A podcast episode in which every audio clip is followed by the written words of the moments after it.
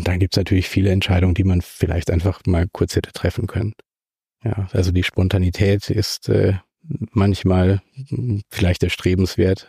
Und sich selber im Weg stehen, zu lange grübeln und zu viel zögern soll es auch gar nicht sein. Also den, äh, das steht natürlich immer im Raum. Ist dann auch mal gut, sich irgendwann festzulegen. Spannend und wichtig ist dann, glaube ich, durch diese Zeit der Überlegung kann man mehr dahinter stehen, auch wenn man mal eine falsche Entscheidung getroffen hat. Zumindest kann man sich nicht vorwerfen, das äh, leichtfertig ähm, ja, ins Blaue rein einfach probiert zu haben.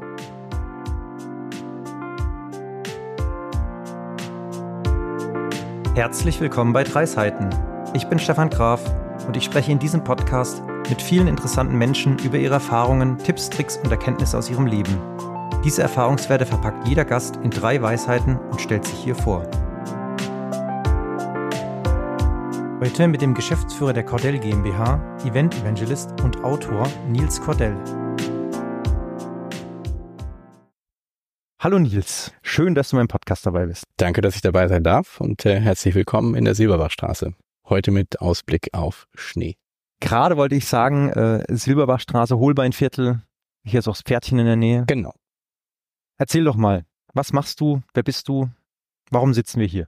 Mein Name ist Nils Cordell, ich bin äh, Baujahr 76, von Haus aus äh, Politikwissenschaftler und Geograf, aber seit knapp 30 Jahren eigentlich äh, im Eventmanagement unterwegs. Wenn man die Schulzeit dazu nimmt, noch ein bisschen länger. Ich bin Geschäftsführer der Cordell GmbH. Ähm, wir sind kleine Eventagentur, die seit knapp 17, 18 Jahren hier in der Region ähm, auch Veranstaltungen macht im Bereich Tanz, Fitness, Sport. Genau. Und äh, wir sind heute unter anderem hier, weil äh, ich drei Seiten Hörer bin und äh, doch schon immer mal dabei sein wollte, auch gesehen habe, dass natürlich einige deiner Interviewpartner Geschäftspartner oder Freunde auch von mir sind und äh, genau. Und du hast ein Buch geschrieben. Darüber sind wir ja eigentlich. Ich habe das Buch geschrieben. In, da, da, darüber sind wir ins Gespräch gekommen. Erzähl doch mal, was ist das für ein Buch?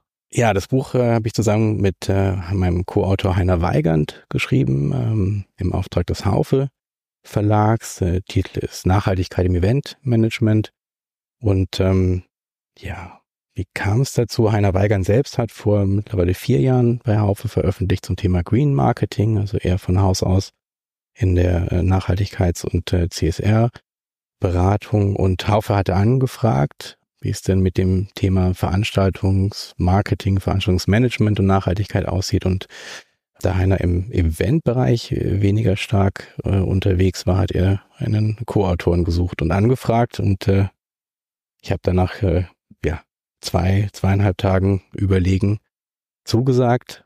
Ein großartiges Projekt, also großartig viel Arbeit, auch sehr spannend, selber noch äh, wirklich auch sehr viel gelernt, selbst nach so vielen Jahren ähm, in der Branche. Und äh, wir hatten den, den Luxus, dass wir mit insgesamt 26 Menschen gesprochen hatten im Zuge der Recherchen, die alle aus verschiedensten Bereichen eigentlich kommen und äh, dieses Buch tatsächlich mit sehr viel Inhalten bereichert haben. Was ist denn nachhaltiges Eventmanagement? Wenn es so einfach wäre, wäre es ganz schön. man hätte da die eine, die eine Antwort. Ähm, wir haben das Buch so geschrieben, dass man es tatsächlich auch als Handbuch versteht, weil egal wie groß, wie, wie klein deine Veranstaltung ist, es gibt einfach ein paar Grundbausteine, die es quasi in jeder Veranstaltung hat. Ähm, angefangen von der Location-Suche über äh, was, was wird gegessen, wo kommen die Menschen her, welche, welche Technik wird eingesetzt, ähm, etc. Und haben äh, daraus hm, versucht, die, diese Hauptpunkte herauszuarbeiten und äh, ich glaube, man kann jede Veranstaltung nachhaltiger machen als bisher und äh, konzentriert sich dann vielleicht auf genau die Bausteine, die für einen äh, selbst sehr relevant sind. Auch da ähm, mit, mit unterschiedlichsten tollen Ideen, die äh, vor allem auch von unseren Interviewpartnern dann kamen aus der Praxis raus.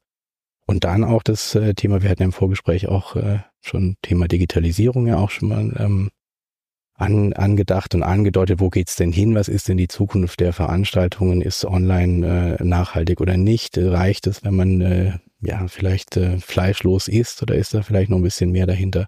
Also die eine Antwort gibt es leider nicht oder vielleicht auch gerade gut so, weil äh, wir denken, dass man sich aus der Fülle der, der verschiedenen Dinge genau das raussuchen soll, was für einen selbst am besten passt. Und ganz wichtig, und äh, das ist, denke ich, die, die Hauptlehre aus dem Buch, transparent bleiben, drüber sprechen und kleine Schritte machen. Von heute auf morgen perfekt wird, wird sowieso nie irgendwas. Lieber mehrere kleine Schritte auf dem Weg und nachhaltiger sein als bei der vorherigen Veranstaltung und bei der nächsten noch mal ein bisschen mehr.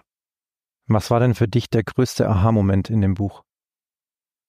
Ach, dass Kleinigkeiten großen Impact haben, tatsächlich. Also die, ja, es gab tatsächlich so viele interessante Dinge, dass nicht die eine große Lösung ähm, gibt. Klar, wenn man es schafft, dass die Menschen nicht mit dem Auto kommen, dann ist das schon mal eine ganz tolle Sache. Aber äh, kleine, kleine Tricks tatsächlich auch, dass man ein, ein Schild ans Buffet stellt ähm, und wenn was ausgeht, ja, ist ein, ein, toller Tipp hier, tatsächlich aus Freiburg von, von Hermann Vetter, Inhaber des äh, Business Catering in Freiburg, Caterer auf der Messe Freiburg.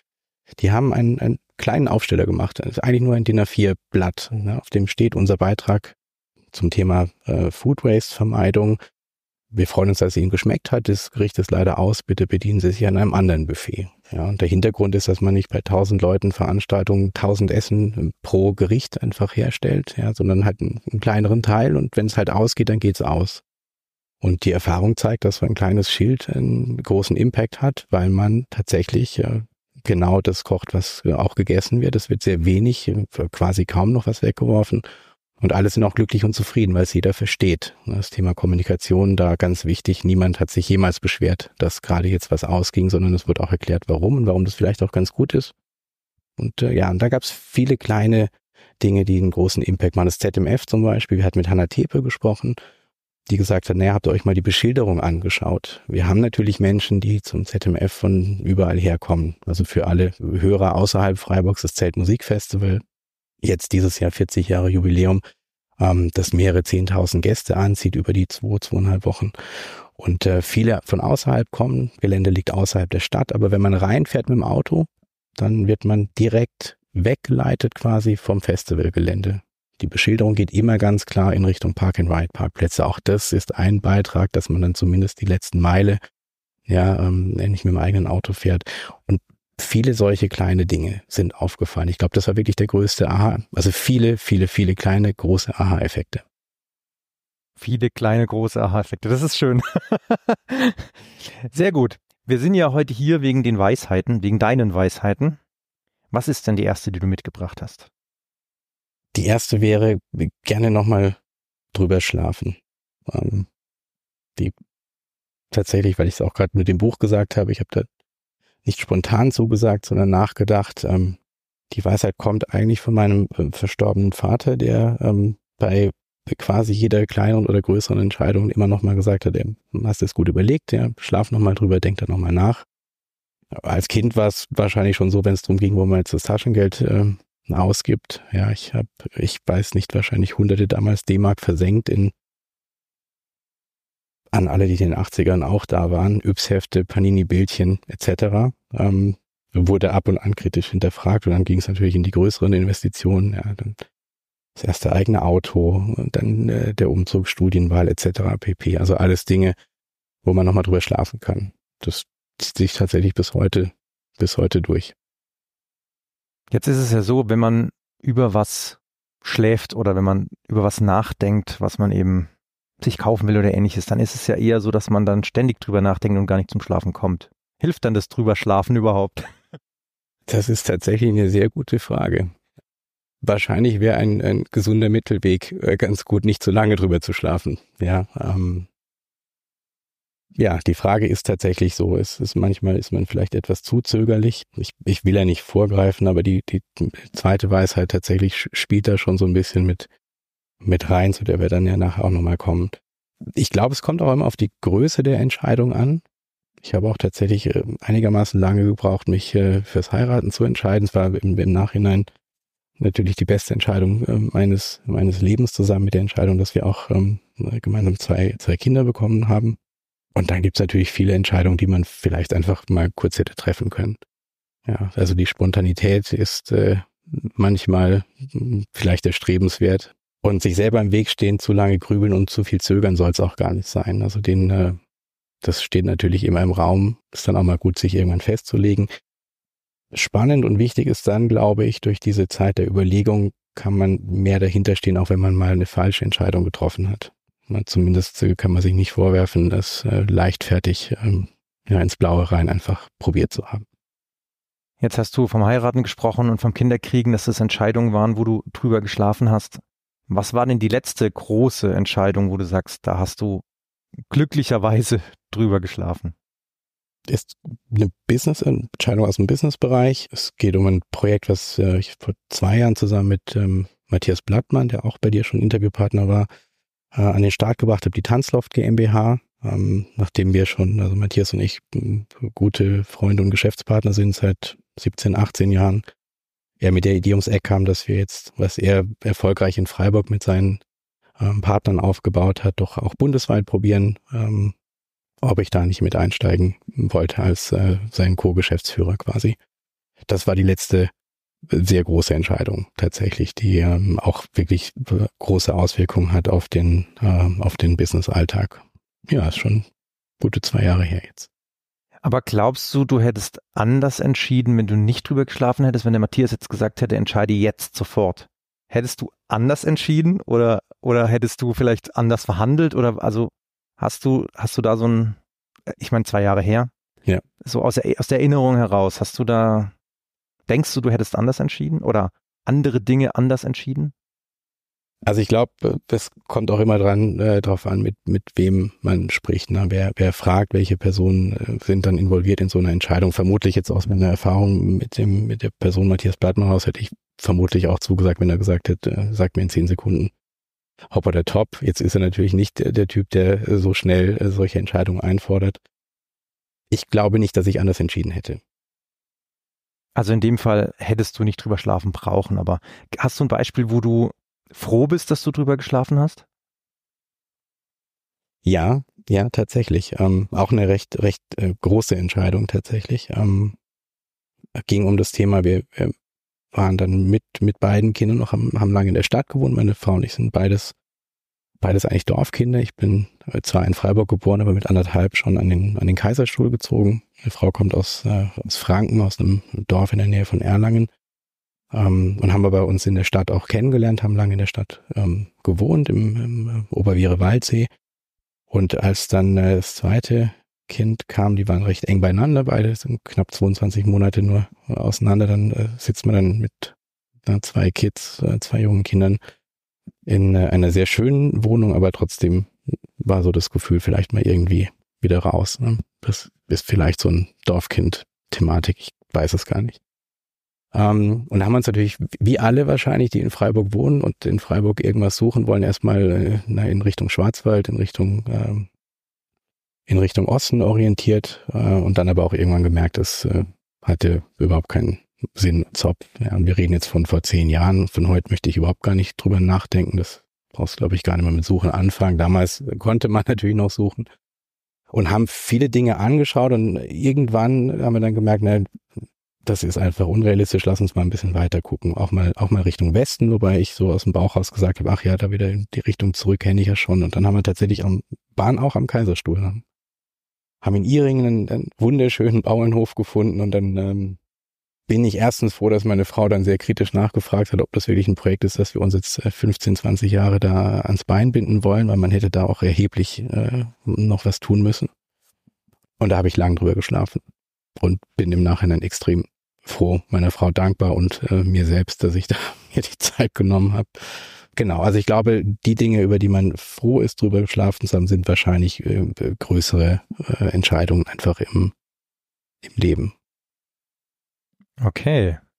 Sehr schön. Dann kommen wir mal zur zweiten Weisheit. Ja, die, die ist jetzt hoffentlich nicht Davon aus, hast du ja vorhin gesprochen. Genau, ich hoffe auch, dass die in dem Zug dann auch richtig ähm, aufs Bauchgefühl hören. Ja, das mag jetzt äh, nicht als Gegensatz verstanden werden oder dieses Thema mit der mit der Intuition. Auch auch das ist tatsächlich ja so ein, ein Spruchmantra meines äh, meines Vaters, der gesagt hat, man, wenn man sich alles gut überlegt, das ist okay und ganz oft landet man dann doch wieder bei bei dem ersten beim Bauchgefühl, von dem man gedacht hat, das ist okay. Und wenn man sich dann auch die Zeit genommen hat, ähm, dann bestätigt es vielleicht auch nochmal. Ja. Und jetzt muss man natürlich sagen, wenn man das dann so als, als äh, 15-, 20-jähriger Bub dann hört, ja, das ist ja super, weit, weit weg von, von allem, was man da vielleicht äh, sich so vorstellen kann. Und jetzt damit mit, mit der Ende 40 muss man dann schon sagen, ne, man hat ja auch schon so viel im Leben vielleicht an Entscheidungen, guten oder schlechten, getroffen, dass dieses Bauchgefühl ja weit mehr ist als vielleicht eine reine Intuition. Ja, ich äh, bin da stark davon überzeugt, auch das Bauchgefühl ist geprägt von Dingen, die wir einfach gemacht oder nicht gemacht haben. Von daher vertraue ich dem Bauchgefühl sozusagen immer, immer stärker. Ob das dann für alle zutrifft, ob das auch immer gut ist, weiß ich nicht, aber äh, die, die Weisheit wäre eigentlich, sich selber so ein bisschen auch zu vertrauen. Gerade wenn man dann vielleicht jemand ist, der oft auch hinterfragt oder, oder ab und an auch mal grübelt, ähm, dann ist es recht beruhigend zu wissen, dass man so die erste Entscheidung oder die erste Idee, die im Kopf war, dann meistens dann auch doch passt. Jetzt ist genau das die Frage, so man grübelt und überlegt und hin und her und kann sich nicht entscheiden. Und was würdest du jemandem empfehlen, der oder die genau dieses Problem hat? Also, dass man so einfach alles zerdenkt und eben nicht auf sein Bauchgefühl hören kann oder vielleicht auch gar nicht das Gefühl hat, ein Bauchgefühl zu haben. Ich glaube, da bin ich noch super oldschool. Ich würde da sagen, nimm dir einfach ein möglichst großes Blatt Papier, möglichst groß und am besten keine Linien, keine Punkte, keinen Flowchart, kein, ne, keine, kein Muster, keine Vorlage und in dir einen, einen, schönen Stift, mit dem du gut und gerne schreiben kannst und setz dich einfach mal irgendwo ins, ins Blaue rein, ins, ins Ruhige, ins Grüne ähm, und fang einfach mal an aufzuschreiben, was da alles in deinem Hirn da rumspinnt. Ja, ähm, du kannst, wie du es machst, ist eigentlich egal. Machst du eine Pro-Kontra-Liste, schreibst einfach mal die Gedanken auf weil das schon mal hilft, glaube ich, zumindest einmal den Kopf mal frei zu bekommen. Dann stehen da meistens irgendwelche Fakten, da dürfen dann auch Ängste draufstehen, da können auch Hoffnungen, Wünsche draufstehen, ganz egal. Ja, und dann, aber auf keinen Fall digital, auf keinen Fall irgendwie mit irgendwelcher Technik überdecken, dass es eigentlich darum geht, irgendwas sich mal von der Seele aus dem Kopf zu schreiben. Ja, also tatsächlich diesen, diesen physischen Akt da auf Papier mit Stift, Buntstift, was auch immer, ähm, das kann man total künstlerisch machen. Das kann man wie ich mit meiner Sauklaue auch einfach mal sehr, sehr radikal darunter schreiben. Das muss auch nicht hübsch sein. Und dann vielleicht doch einfach mal liegen zu lassen. Das kann man mal eine Stunde liegen lassen oder mal einen Tag, mal eine Woche, je nachdem, wie groß dann die Entscheidung ist und dann dann nochmal draufschauen. Und vermutlich hilft es dann schon mal ein bisschen den Abstand dazu kriegen und sich am Ende auch zu fragen, ist das was, was ich jetzt wirklich entscheiden muss oder nicht? Ja, das ist ja auch immer die Frage. Ja, und ist diese Entscheidung jetzt was, was mich so stark betrifft, dass ich das nochmal schieben möchte? Und wenn man sich unwohl fühlt, grundsätzlich dieses Gefühl gibt es natürlich dann auch, dann ist es vielleicht in dem Moment auch einfach besser zu sagen, nee, ich setze mir jetzt eine, ich setze mir eine Deadline und wir entscheiden. Das war wieder zurück zum Thema Haus suchen. Wir waren dann irgendwann auch so frustriert, dass wir dann gesagt hatten, am jetzt gucken wir mal, jetzt nehmen wir mal nicht jeden Tag irgendwelche Anzeigen und gucken und, und sonst irgendwas, sondern wir nehmen uns jetzt vor, die nächsten zweieinhalb, drei Jahre, das wäre dann, wenn die Groß in die Schule gekommen wäre, bis dahin wollen wir einfach was haben. Ja, und das war schon mal eine, eine Beruhigung. Also dieses äh, sich ehrlich eingestehen, dass man vielleicht immer was nicht entscheiden kann, das wäre der zweite Tipp an Menschen, die vielleicht äh, zu oft zu sehr grübeln und alles äh, so vom Kopf her denken. Also, dass man nicht jetzt direkt entscheiden muss. manchmal muss man es natürlich, ja. Ähm, aber am Ende des Tages gibt es wahrscheinlich sehr viele Entscheidungen, die auch paar Tage, paar Stunden, paar Wochen später auch noch komplett valide sind. Okay, da ist auch mal die Frage, hast du da auch ein Beispiel für, wo du sagen würdest, da hat der Kopf anders entschieden als der Bauch und du hast dich nach dem Bauch gerichtet?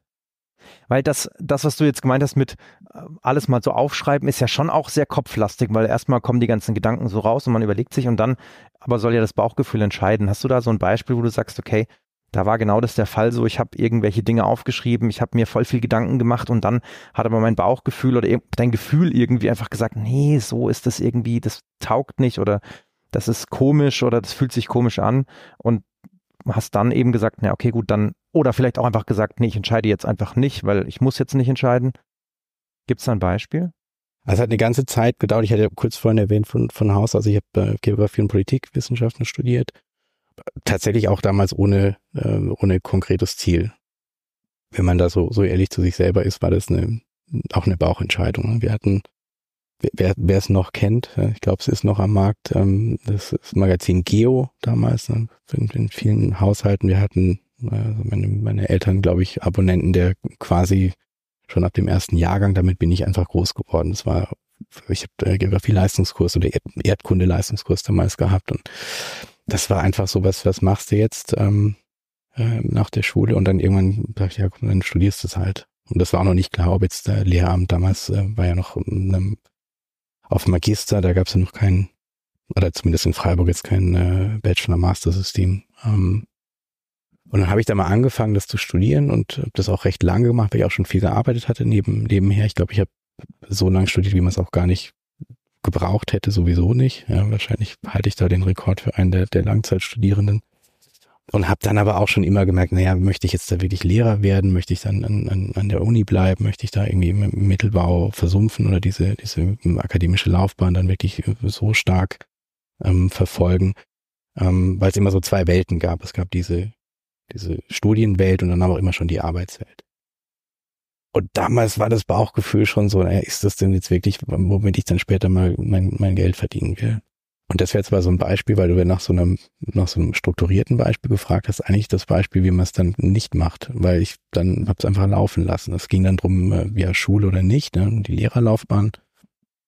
Und zu der Zeit war es sehr locker. Man musste nur sechs Wochen, meine ich, ähm, ein Schulpraktikum machen. Das habe ich an meiner alten Schule gemacht. Das war vielleicht schon mal der erste Fehler, weil das natürlich sehr familiär ein sehr einfaches Umfeld war, habe das aber schon quasi kaum, kaum richtig ernst genommen damals und habe da schon gemerkt, also das ist jetzt irgendwie auch, ähm, auch nix. Und da gab es irgendwann den Moment, wo dann auch klar war, jetzt dann, dass ich in diese Selbstständigkeit, dann die 2004 Examen gemacht. Und dann war auch recht bald klar, ich verfolge diesen, diesen Weg weiter dann im, äh, im Veranstaltungswesen oder im Eventmanagement. Und es hat eine ganze Weile auch gedauert, sich das einzugestehen tatsächlich. Aber ich merke heute das Bauchgefühl von damals, ähm, ja, das war wohl ganz okay. Also du hättest früher, gerne früher auf dein Bauchgefühl gehört. Ja, es wäre vielleicht, äh, man, man würde weniger zweifeln am Weg, den man eingeschlagen hat. Ja, man muss irgendwann mal sich eingestehen, dann ist es wohl doch richtig, was man jetzt macht. Sehr schön. Cool, dann kommen wir zur dritten Weisheit. Da steht jetzt nicht perfekt, ist auch okay. Ja, und ich habe das aufgeschrieben, weil ähm, ich sehe das eher als, als vielleicht sogar als Ziel für mich, statt als, äh, als echte Weisheit, von der ich jetzt sagen kann, dass ich die schon perfektioniert habe. Ja, ich glaube, das ist das Grund, äh, das Grunddilemma des, des Perfektionisten. Ähm, vielleicht mit einem hohen Anspruch an, an sich selbst und andere auch mal zu sagen, es äh, geht auch mit bisschen weniger. Und es ist auch, das ist nicht nur okay, wie es hier steht, das ist vielleicht auch total super, es ist vielleicht auch ausreichend. Ja, das ist sowohl im Privaten als auch im, im Business, glaube ich, immer auch eine Herausforderung, ne, dann zu sagen, gerade dann, wenn man, wenn man sehr viel selbst dann auch kontrolliert, weil man eben ähm, äh, eine eigene Firma hat und dann selber eigentlich entscheidet, wann ist denn jetzt äh, gut, ja, ob sich das jetzt auf das am Wochenende oder frühmorgens arbeiten bezieht oder auf Ergebnisse von, von Texten oder Erfolg in Projekten. Genau, die Weisheit ist da, da genauer hinzugucken, vielleicht jeder für sich selber. Ähm, womit ist man denn mit welchem Ergebnis ist man denn zufrieden? Und ähm, ja, da arbeite ich noch dran. Du hast es gerade gesagt, du arbeitest noch dran. Wie arbeitest du denn da dran? Ich glaube, kritisch selbst hinterfragen und ähm, Reaktionen äh, anderer sehr gut einschätzen können. Ich glaube, das äh, ist, ist ein ein Thema, wenn man Ideen hat, wenn man, wenn man ein Projekt formuliert und sich dann Feedback holt. Also grundsätzlich glaube ich, die Kommunikation mit, mit äh, Dritten ist da ganz extrem wichtig, weil man selbst vermutlich nicht den Punkt definiert, an dem was gut genug ist. Glaube ich, halte ich für extrem schwierig, sich selber dann so weit oder das eigene Ergebnis einzuschätzen, äh, steht ja dann in so einem, in so einer Blase. Ne? Weil wenn ich der Einzige bin, der drauf guckt, dann äh, entscheide ich irgendwann vielleicht, ist es für mich gut genug oder nicht. Aber nichts, was wir tun, passiert ja nur mit uns selbst. Ich denke, da ist es wichtig, dass man äh, Freunde im Privaten und auch Geschäftspartner hat, die, die ehrliches Feedback geben. Natürlich muss man auch sehr aufgeschlossen sein und mit Kritik umgehen können und auch die umsetzen können. Das ist sicherlich die Grundvoraussetzung, um dann irgendwann zu sagen, gut, ähm, Leistung XY, Idee XY äh, ist soweit okay und äh, jetzt machen wir vielleicht so den, äh, den, den nächsten Schritt, nächste Idee. Und wie kam es bei dir dazu, dass du gesagt hast, oh, das muss ich jetzt mehr beachten? Ich denke, wenn man merkt, dass man für Dinge immer vielleicht länger braucht, als, äh, als die Erwartung der anderen ist das ist vielleicht das eine, was man, was man sehen äh, kann. oder dass Dinge, die man, die man entwickelt, vielleicht dann nicht vollumfänglich äh, genutzt oder ausgereizt werden, dass man merkt, ach gut, das hätte jetzt auch mit ein bisschen weniger funktionieren können. Ich glaube, das ist so die, die Sache, die man selber merkt und dann natürlich auch in der Zusammenarbeit mit anderen ähm, sich deren Ergebnisse anschaut oder deren Leistung anschaut und dann irgendwann merkt, okay, gut, so, so, so geht's jetzt auch. Ja, ob das dann eine, jetzt mal ob das eine Mail ist, die nicht perfekt formuliert ist, weil dann doch mal die Anrede fehlt oder die, die Schlussformel. Und ähm, da kann man sich dann natürlich drüber aufregen oder sagen, gut, so ist es jetzt halt. Und sich da so ein bisschen lockerer machen, ich glaube, das, das tut ganz gut. Ist aber ein, ein großer Lernprozess, auf jeden Fall. Du hast vorhin beim Buch gesagt, dass das viele kleine Schritte sind. Das passt da ja auch so ein bisschen dazu. Also man muss nicht das perfekte Event, das perfekte nachhaltige Event veranstalten, sondern es reicht auch schon in kleinen Schritten damit anzufangen. Ja, ich, ich denke immer wichtig ist auch die Basis, mit der man natürlich die eigene Leistung vergleicht. Und das, was ich da was auch ansprichst, im, Buch auch gesehen haben, wenn jemand sich noch nie äh, drum gekümmert hat, nachhaltiger zu werden oder nachhaltig zu sein, dann, dann ist ein kleiner Schritt schon natürlich ganz, äh, ganz großartig und ganz gut. Ähm, wenn man auf einem sehr hohen Anspruch äh, unterwegs ist oder auf einer sehr, sehr hohen Basis, ist es dann natürlich schwieriger, irgendwann zu definieren, das reicht jetzt auch. Ja, bis hierhin ist okay und wir müssen da nicht mehr machen.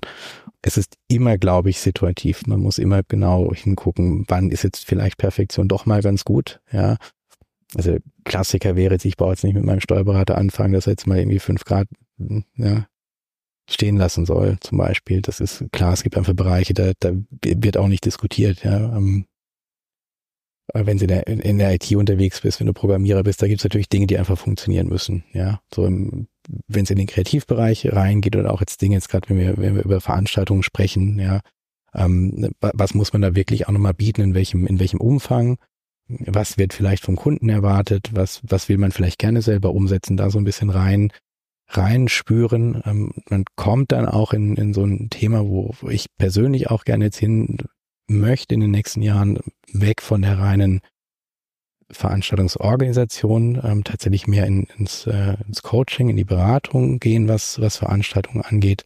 Wir arbeiten am Konzept des Event Evangelist. Das wäre eine Position, die es meines Wissens nach im, im Veranstaltungsbusiness noch, noch gar nicht gibt. Es wäre so ein neutraler Beobachter, schlichter Makler zwischen Kunde und, und Dienstleister, zwischen Kunde und Agentur, der mit, ähm, mit Know-how dem Kunden erstmal zur Verfügung steht in einer Phase, wo noch niemand über konkrete Planungen spricht und da reingeht, Erwartungshaltungen abfragt und den Job hat letztlich äh, zu sagen, hier man verbindet Kunde und, und Dienstleister und auch auf dem Wege rauszufinden, was ist denn gut genug? Ja, was ist denn perfekt und was braucht es dann vielleicht? An welcher Stelle muss es perfekt sein? An welcher Stelle ist äh, etwas weniger auch noch gut genug? Ähm, also in dem Wege jetzt auch rein mal so in, aufs Business gedacht, auf die Zukunft gedacht, ist das sicherlich ein, äh, ein Baustein von den drei Weisheiten, ähm, der da bearbeitet wird.